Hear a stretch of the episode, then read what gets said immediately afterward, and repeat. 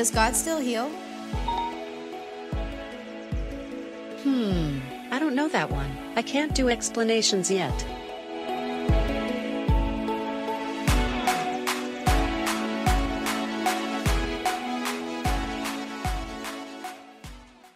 Hey students, it's so good to see all of you tonight. It's so good to see all of you that are are here with us in person, and I'm so glad to also see all of you who are joining us online. So glad that we're able to be together tonight. Uh, it's such a blessing, even right now, just to be able to have the opportunity to gather together both in person and online, just to, to worship and dig into the Word of God. So, over the past couple weeks, we've been in this series called Unanswered. Uh, and the whole idea of this series is that we are looking at some of the big questions that people have when it comes to their faith, the, the big questions that people have when it comes to God. Uh, and over the last couple of weeks, we've looked at two really big questions that a lot of people tend to have. And tonight we're going to look at a third. And, and so over the last two weeks, we've, we've started out looking at the question of how can God be good when bad things happen? And we looked at you know how how can God be a good God, the good God that is portrayed in the Bible? How can that be true when there's so much evil, when there's so much injustice, when there's so much suffering that we see in the world? And so we talked about how despite the suffering, despite the the bad things in life, we can see the goodness of God and and we really come to know the goodness of God and we come to know what is right and wrong because God has has placed on all of our hearts this idea of right and wrong, this moral law. And so the simple fact that we can know what right and wrong is points us that there is a God. The, the fact that it doesn't matter how you grew up, it doesn't matter what race, uh, creed, religion you are, like you know what right and wrong is, and that's because God has put a moral law on our heart. And then last week we took it a step further and looked at a really deep question of how can God be loving but send people to hell. You know, the Bible portrays this loving God who just loves his children. So, how can God be loving, but yet people go to hell? This place that is absent of God, this place of torment, as we talked. And we talked about how, while yes, God is loving, God is also a God of justness. God is a God of justice.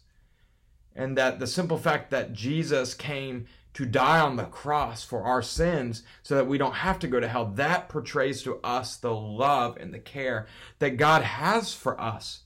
God would not have sent his son to die on the cross to give us a way, uh, uh, a pass out of hell, a pass to heaven instead of hell, if he didn't first love us.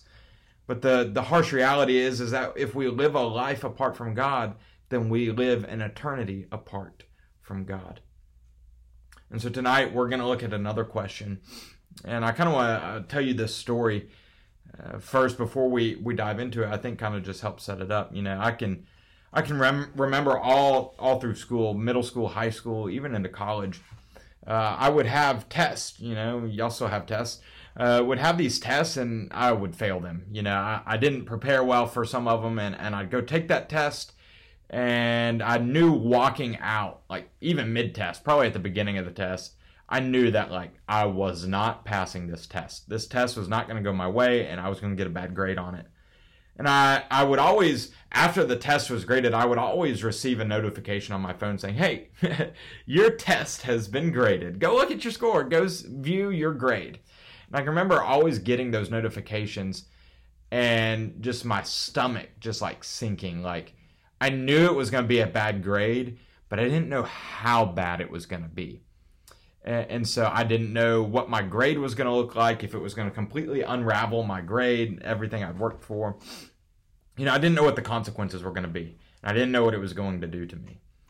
And so I would have this apprehension, this kind of anxiety feeling because I I knew it was bad, but I didn't really want to know how bad it is. And I think this kind of apprehensive, kind of anxiety feeling of assuming it's bad, but not really wanting to know how bad. I think we as Christians sometimes have that feeling when it comes to science and faith.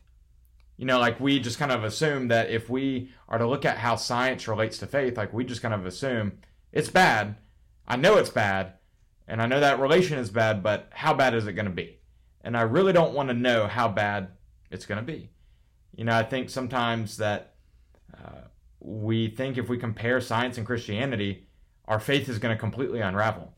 That as we start to look at how faith and science and Christianity, how, how all those things relate, that it's not going to be good. And what we're going to find is going to cause our faith in Jesus, our faith in the Bible, in the Word of God, to completely unravel. And maybe that's how you feel. Maybe that's the position you're in, where like, yeah, you know, there there there seems to be some contradictions. You know, people outside of the church, and some people even in the church, say that hey, there are some really big contradictions when it comes to faith and science. When it comes to the Bible, the Word of God, and science. Like there are some big contradictions. And so tonight, I, I want us to talk about this question of does science contradict Christianity? Does science contradict Christianity? Because as Christians, I, I, really believe this is an extremely important topic for us to understand. Because science is all around us. Something science is something that you cannot escape. you cannot escape science. It's something that we are taught all our lives about. And I think sometimes we have a real problem as students and really just as people of believing things just because someone says it's true without looking at it from an objective standpoint. So my goal for you tonight is is for you to see how there are some real problems with the way science is presented to you each time you open your science textbook. And I want you to see how science truly does, I think, back up scripture and points to God. And yeah, I don't want you to to use what we're going to talk about tonight. I don't want you to use this as a way to tell your teachers they're wrong. Uh, you'll come to find out that many teachers are required to teach the curriculum that they're given, regardless of if they agree with it. But I do want you to have this knowledge so you won't just believe something because you're told to believe it, or because you're told it's right, or because you're told it's factual, or because you see it. I, I want you to look at it objectively. I want you to take this knowledge and begin to ask the questions of is what society teaches me on a day to day basis, is it fully true like they say it is? Or could it be that science and faith work hand in hand and both point to God? So, tonight, as we talk about this question of does science contradict Christianity, I want us to look at three different things. Three, I think, big things. I want us to look at the Big Bang Theory and the question of does the Big Bang Theory contradict Scripture? I want us to look at evolution and the, the thought of does evolution contradict Scripture? And then I want us to generally look at the question of does science contradict Christianity? So, starting out, I, I want us to look at does the Big Bang Theory contradict Christianity? And, and generally, we've come to this understanding that the Big Bang Theory uh, is a theory that states uh, a position on how the universe began how the universe began. Like, like that there was this mass of energy that essentially exploded out into the universe, which caused light, which caused all the stars, the earth, everything to kind of fall into the positions that they're in. And, and within the theory, it talks about how, you know, long ago this happened, how long the earth has been here, all that stuff, how long the universe has been here, all that. But generally, at its core, it, it, it, talks about the origin of the universe, the, the beginning of time, right? The, the moment in time in which the universe formed. I want to read to you, starting out, a couple quotes. First one's from Stephen Hawking, uh, one of the, the most profound physicists that has ever walked this earth, one of the best in his field. Uh, here's what he said about the Big Bang Theory. He said, Virtually everyone believes the universe had a beginning. Many people do not like the idea that time has a beginning because it smacks of divine intervention. Stephen Hawking, someone who doesn't believe in God, is saying the Big Bang Theory smacks of divine intervention. Another professor uh, wrote a book called the first three minutes. He uh, was a professor at Harvard and was a researcher at Cambridge, or excuse me, Columbia, not Cambridge. He wrote a book called The First Three Minutes. And it said, At the beginning, there was a bright explosion of light and energy, and the universe was filled with light. Now, when I read these quotes, uh, and Stephen Hawking says it smacks of divine intervention, and this Columbia professor is saying uh, that at the beginning there was an explosion of light and energy. That to me really resembles Scripture. And it really resembles Genesis chapter 1, 1 through 3. Flipping your Bibles to Genesis 1, right, right here at the beginning. Genesis 1, first three verses in the Bible. Here's what it says In the beginning, God created the heavens and the earth. The earth was formless and empty, and darkness covered the deep waters, and the Spirit of God was hovering over the surface of the waters. Then God said, Let there be light. And there was light. So I want to just flat out argue that Scripture does not contradict the Big Bang Theory, that, that the Big Bang Theory and Scripture do not contradict one another. The Big Bang Theory suggests that at the beginning of time, there was this big explosion and light existed out of that. That at the very beginning of the universe, light came through this explosion of energy. In Genesis 1, 1 through 3, the very beginning of the Bible, when it's talking about in the beginning God created, is saying one of the, the very first thing God created was the heavens and the earth and then light. He said, Let there be light. And there was light. The Big Bang Theory, I think sometimes we, we forget about this and we're, we're not really told of this, is the Big Bang Theory was originally proposed by a Catholic priest. A Catholic priest came up with the Big Bang Theory. Not because he was had disproved God. He came up with the Big Bang Theory because he, he was attempting to explain how God created light in the universe. He read his Bible in Genesis chapter 1, 1 through 3 about how God is creating the universe and light, and he wanted to understand how God did that. And so he came up with the Big Bang Theory as an explanation for how uh, the, the light and the universe were formed by God. W- what did that look like? This is what he came up with. I think we have to ask ourselves, like, honestly, what do we expect to have happened when God created light? Like the action of God creating light, what do we expect it to have looked like?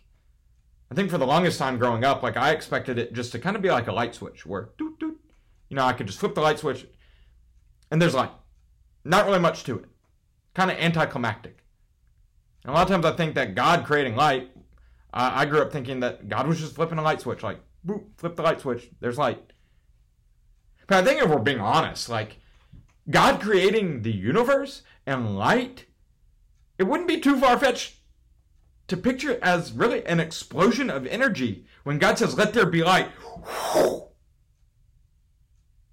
And there's just light, this, this massive energy and force and light going out and through the universe where the heavens and the universe are formed. I don't think that's too far fetched to believe. Another professor at Columbia University, Robert Jastrow, when talking about the Big Bang Theory aligning with the Bible, he, he flat out says the Big Bang Theory aligns with the Bible. The astronomical evidence leads to a biblical view of the origin of the world. Robert Jastrow, not a Christian, professor at Columbia University, one of the smartest schools in the country, says the evidence leads to a biblical view of the origin of the world. Says the Big Bang Theory backs up Scripture that they don't seem to be contradictory. And we can say, well, you know, the Big Bang Theory, yeah, it, it talks about the origin of the universe and light and everything else, but it, it gets into uh, how old the Earth is and all that stuff. And, you know, uh, it, it suggests that the Earth is way older than what Scripture seems to suggest. Well, not necessarily. I think if we're looking at a literal seven day creation period, then yeah, it, it probably does. And, and this is an ongoing debate amongst Christians. Like, we really just don't know. Like, was creation seven literal 24 hour days? Or rather, was it seven periods of creation by God? Was it seven periods of creation in which time did not exist yet? That were not defined by time? In which God created things? And if so, how long were those periods of time? We don't know. It could have been years, hundreds of years, thousands of years. We don't know. We're not God.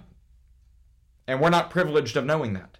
And frankly, it doesn't really matter. Like whether how old the earth is really doesn't matter in the grand scheme of things. Because how old the earth is doesn't change the fact that God created.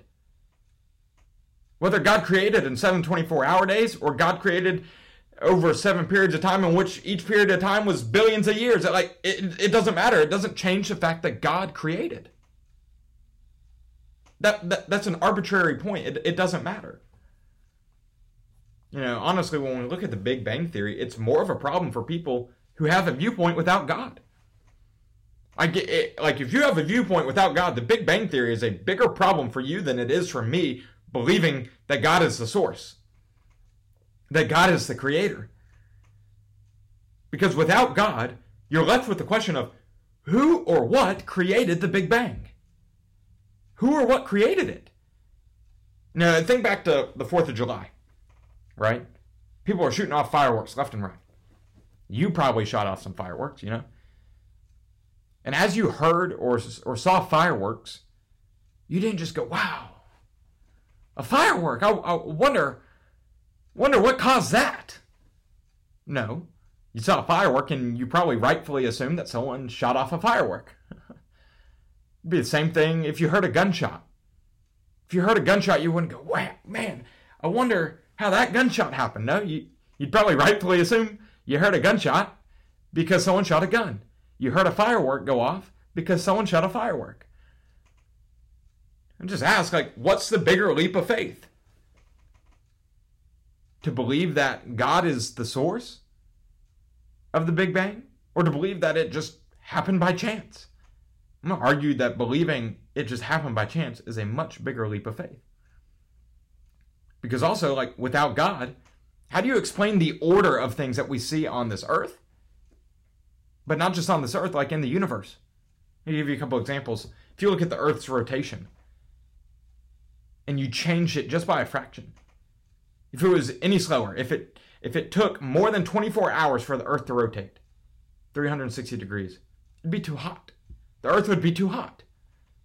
But if it went any faster, if it took less than 24 hours to rotate 360 degrees, the atmospheric winds would be too great for you to live on Earth. Everything would blow away. Or you look out into the universe at the planets. You look at Jupiter. Why does Jupiter exist? Well, if Jupiter did not exist in its current orbit, then Earth would be bombarded and hit with all sorts of debris comets, asteroids, meteors, all those things. But Jupiter acts like a big space vacuum and sucks it all in. And in a lot of ways protects Earth.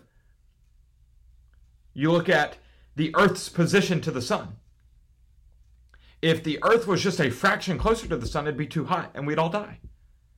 But if the Earth was a fraction further away from the sun, it'd be too cold. Everything would freeze. You, you wouldn't be at, like either way. If the Earth was closer or farther from the sun, water could not exist. Like life as we know it could not exist on Earth if it was just a fraction closer or further away from the sun. When you look at the Earth's crust, if it was thicker, get this, too much oxygen would be transferred to the surface. Like oxygen that we need to live, there'd be too much of it. And so something we need to live would end up killing us. But if it was any thinner, volcanic and tectonic activity would make life impossible. You'd have magma shooting up out of the surface, and you'd have earthquakes left and right, and life would not be able to exist.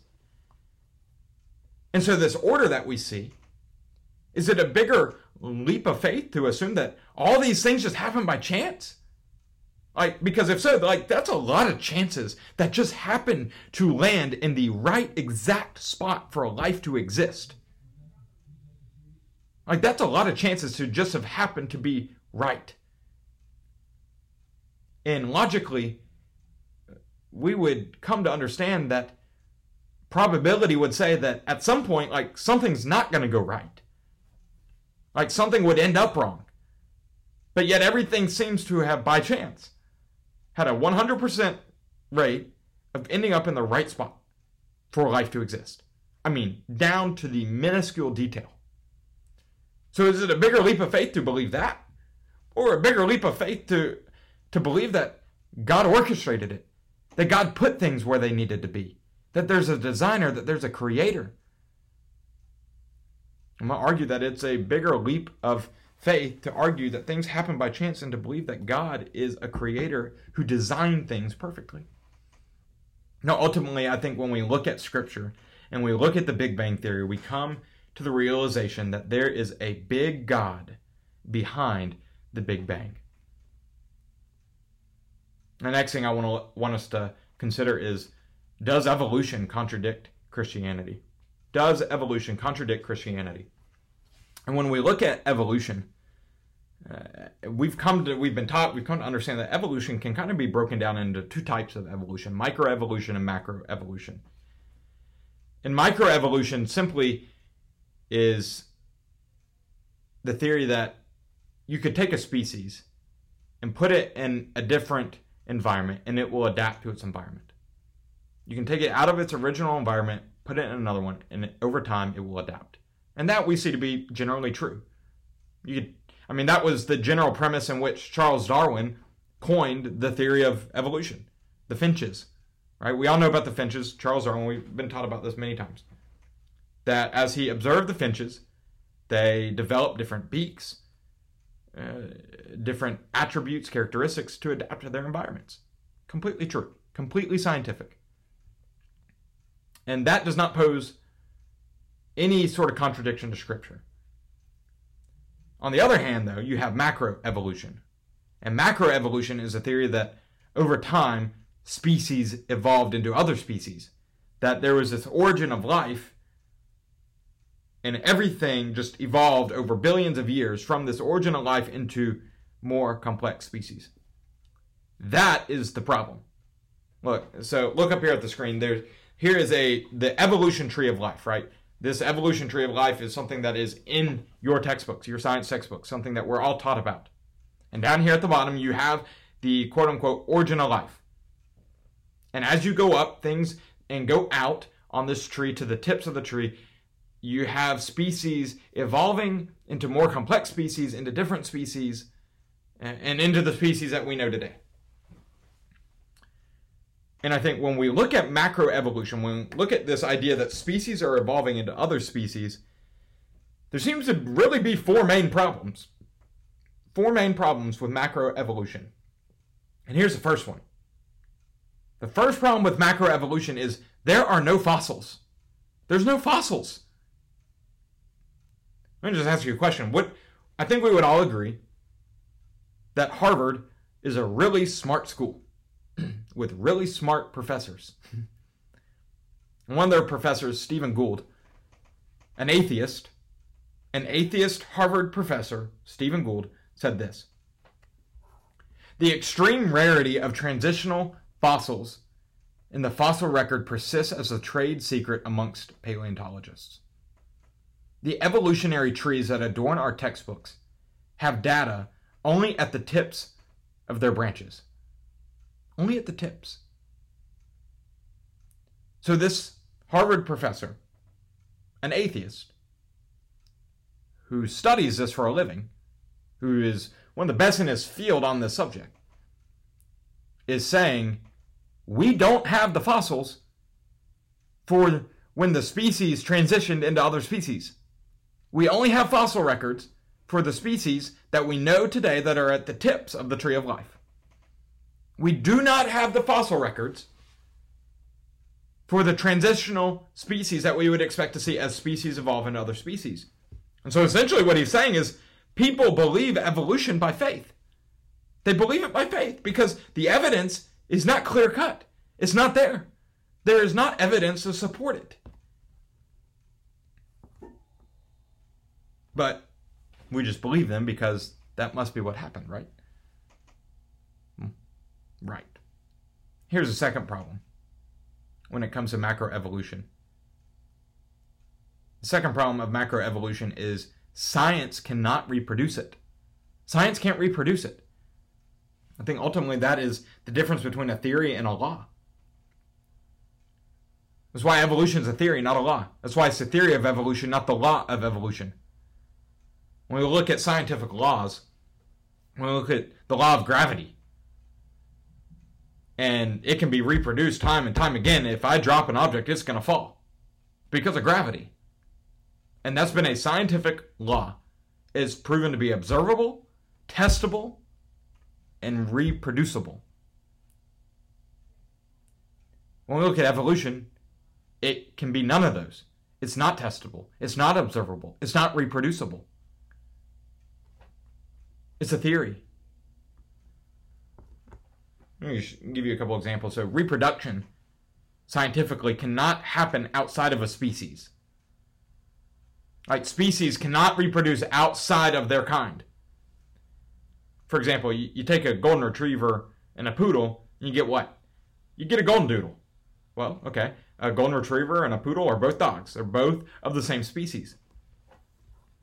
You take a, a horse and a donkey, and you get what?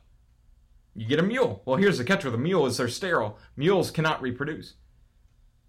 A horse and a donkey, while may be two different animals, they're both of the same genus, scientific genus. They're both of the same kind. But if you took a dog and you took a cat, you could not reproduce a dog and a cat to get a dat. It's not possible. It cannot be done. And no matter how hard you try, no matter how hard sci- scientists try, they cannot reproduce things outside of their species. You cannot cross produce species. If we can't do it through science with advanced technology, what makes us think it could have just happened by chance over time? Like, I think we're very advanced technologically and scientifically, so if we can't do it in a laboratory under controlled settings, what makes us think that just naturally over time in uncontrolled settings, species cross produced? Not possible. It's not scientific. The third problem that we see when it comes to macroevolution is that evolution is really built on the idea that things over time naturally become more complex. Things over time naturally become more complex. I'm just going to ask you on this one to use your eyes. Like, just think logically for a second and use your eyes. Like, observation. Everything around us suggests that things naturally deteriorate. Things naturally deteriorate. Like, even just look at ourselves. Like, yeah, our, our brains develop. But eventually, our brains deteriorate over time. That's because without design and intention, things don't develop. Like your brain, without intention, would not develop. Your brain doesn't just naturally develop over time to where you become a smarter intellectual. It doesn't happen. Like you have to go to school. You have to you got to put forth effort. You got to be intentional in order to develop your brain. Without intention, without design, things don't develop. Things naturally deteriorate. If you stop being intentional to develop your mind, it's going to deteriorate.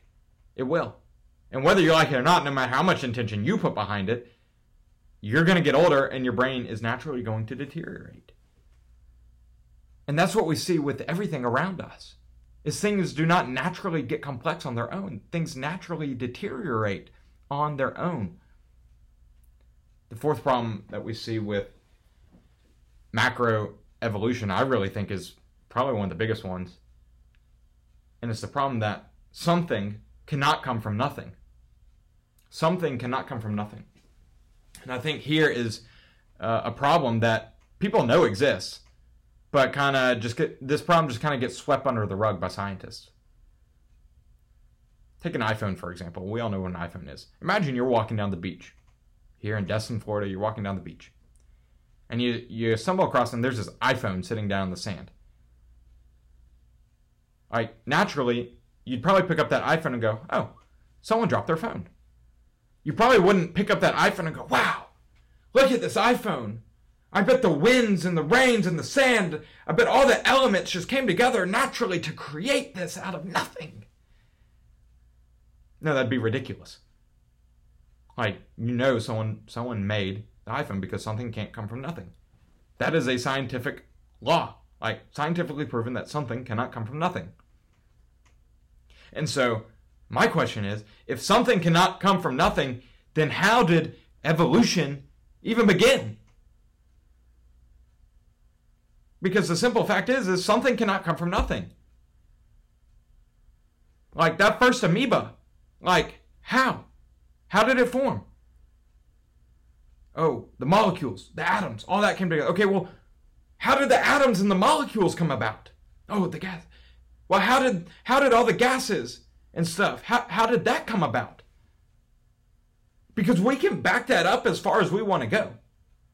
Like we can keep saying, well, this one because of this, and this one because of this, and this one because of this. Well, eventually you're going to come up to a position where you're just going to have to accept that something came from nothing if you believe that God wasn't the source. Because at the end of the day, we know it to be very factual and scientifically true that something cannot come from nothing. And so we're faced with the fact that either God created and was the source at the beginning, or evolution is just a smokescreen. Evolution is just completely false, and we've just been believing and being taught something for years that's not true. But then, if we believe that God created,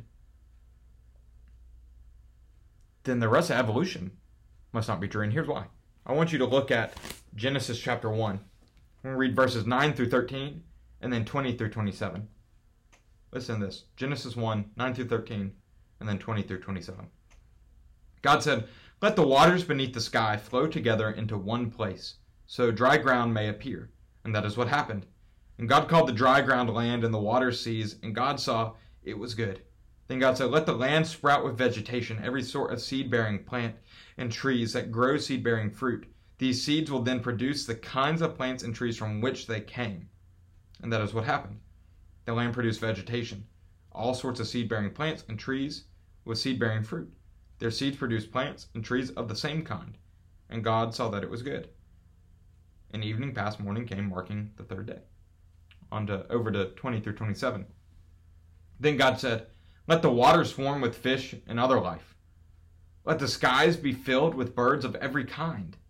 So God created great sea creatures and every living thing that scurries and swarms in the water, and every sort of bird, each producing offspring of the same kind. And God saw that it was good. Then God blessed them, saying, Be fruitful and multiply. Let the fish fill the seas and the birds multiply on the earth. Evening passed, morning came, marking the fifth day.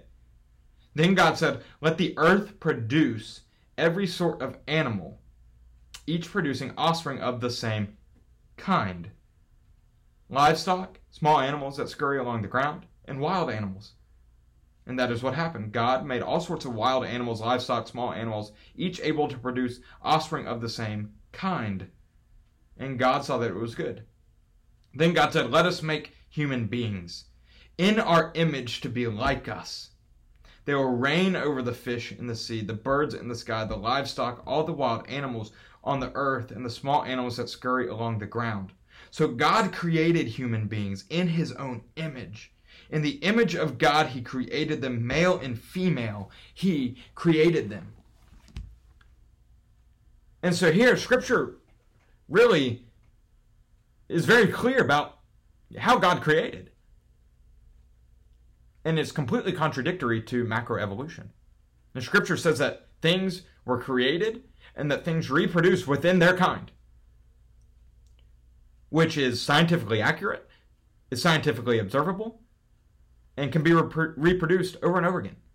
Like we just talked about it. You cannot reproduce outside of a specific species. We know that to be true. And so back to the thought of, well, if God created, then evolution cannot be true because if God created, well, here's how God created Genesis 1. Here is how God created. God did not just create this origin of life and then things evolved. No, it is very specific about how God created. Then we look into Genesis 2, and it is very specific about how God created man, how God created Adam, how God created Eve. Now, let me just say this. If Scripture said that God created life, and that was all it said, then I'd have no problem believing evolution. then it'd be completely plausible. But it doesn't say that. It says that God created the fish, God created the birds, God created the animals, and God created man, each of their own kind. And it says that God created the, the vegetation, the trees, the plants, each of their own kind. And it doesn't say that they created, he created them and then they just reproduced into other types. No, it says that they were reproduced of the same kind. Things were not, like, God did not just create life and then things evolved from there. Like, no, that's not what happened. God created things individually, and those things reproduce individually. And God created them with the design specifically how He wanted them to be. And we know that this is true because this creation story is not something that is just written by Moses. This is the, the creation story given to Moses by God. Like, this is the word of God. And so, if something cannot come from nothing, then evolution had to have an origin. Even that beginning origin of life there had to be a creator. There has to be an overall source. And again, just as Stephen Hawking said, the Big Bang Theory smacks of divine intervention, I'm going to say that evolution, if we go all the way back to the beginning and talk about the question, the problem that seemingly no scientist really wants to address or talk about, it smacks of divine intervention. And people don't want to talk about that because it points to God. It points back to Scripture. It points back to the truth and the factuality of Scripture and God. The Scripture says humans were created uniquely, unlike any other cre- creature, and that too seems accurate to me. And I know people say, oh, well, the apes, the monkeys, they can walk on two legs and have opposable thumbs, and some of them you can even teach sign, sign language to. Well, that's great.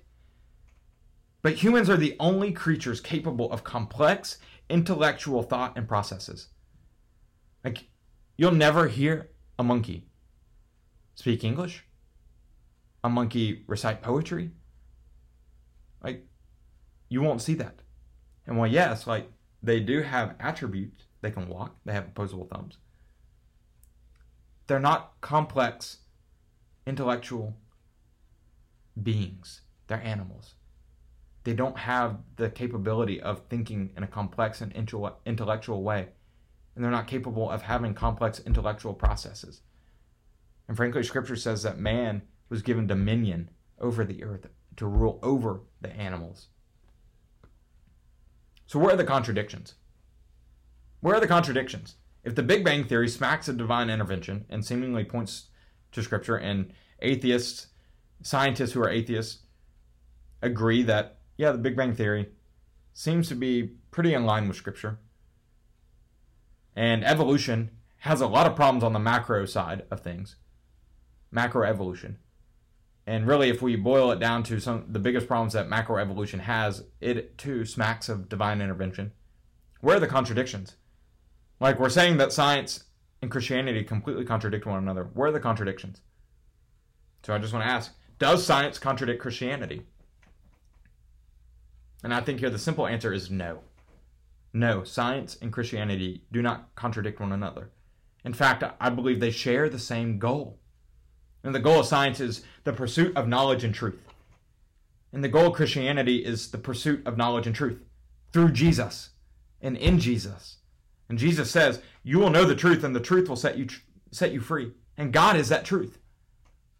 You know, believe it or not, Harvard's original motto was truth for Christ and the church.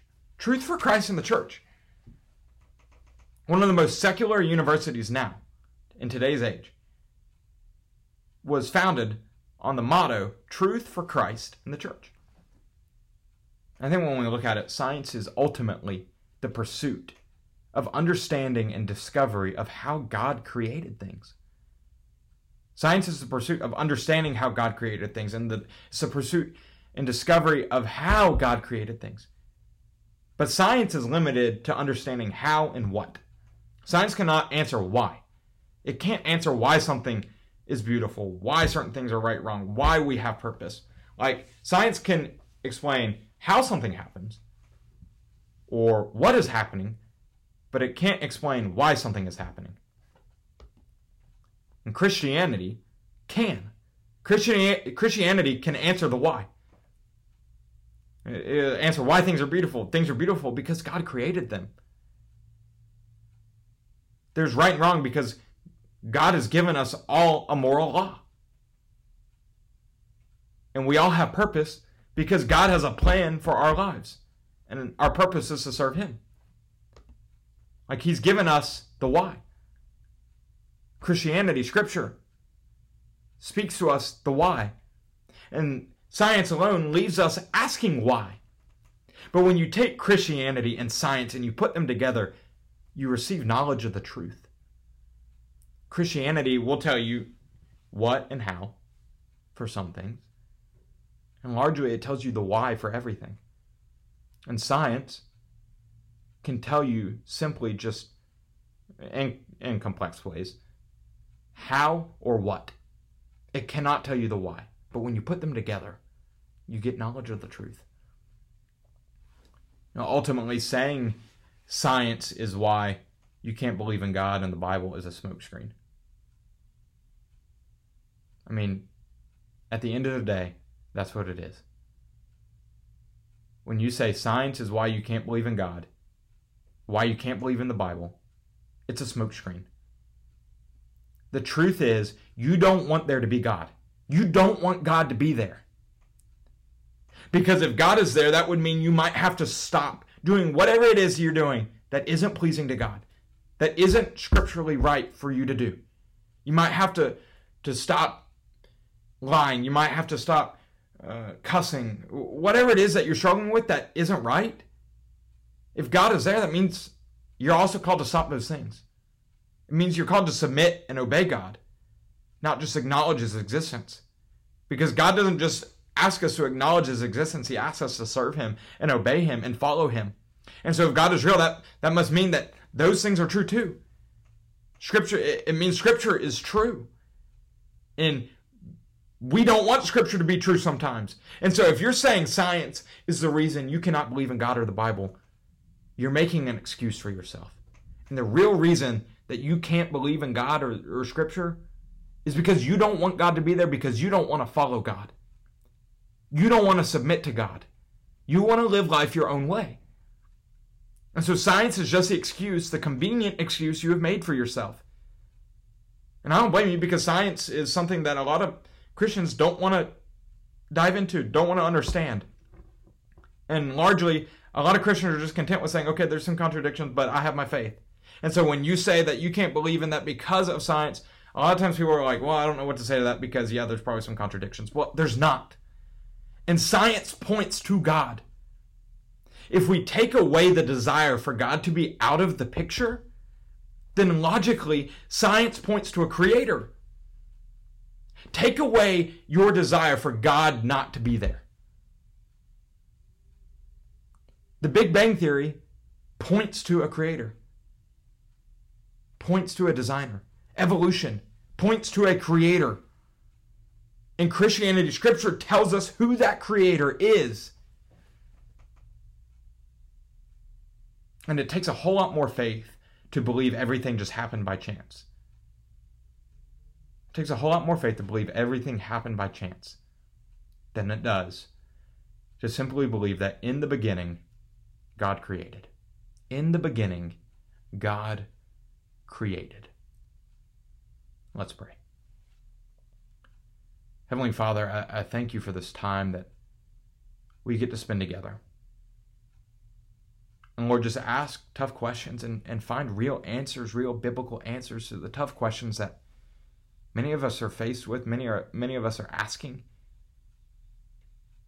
every day.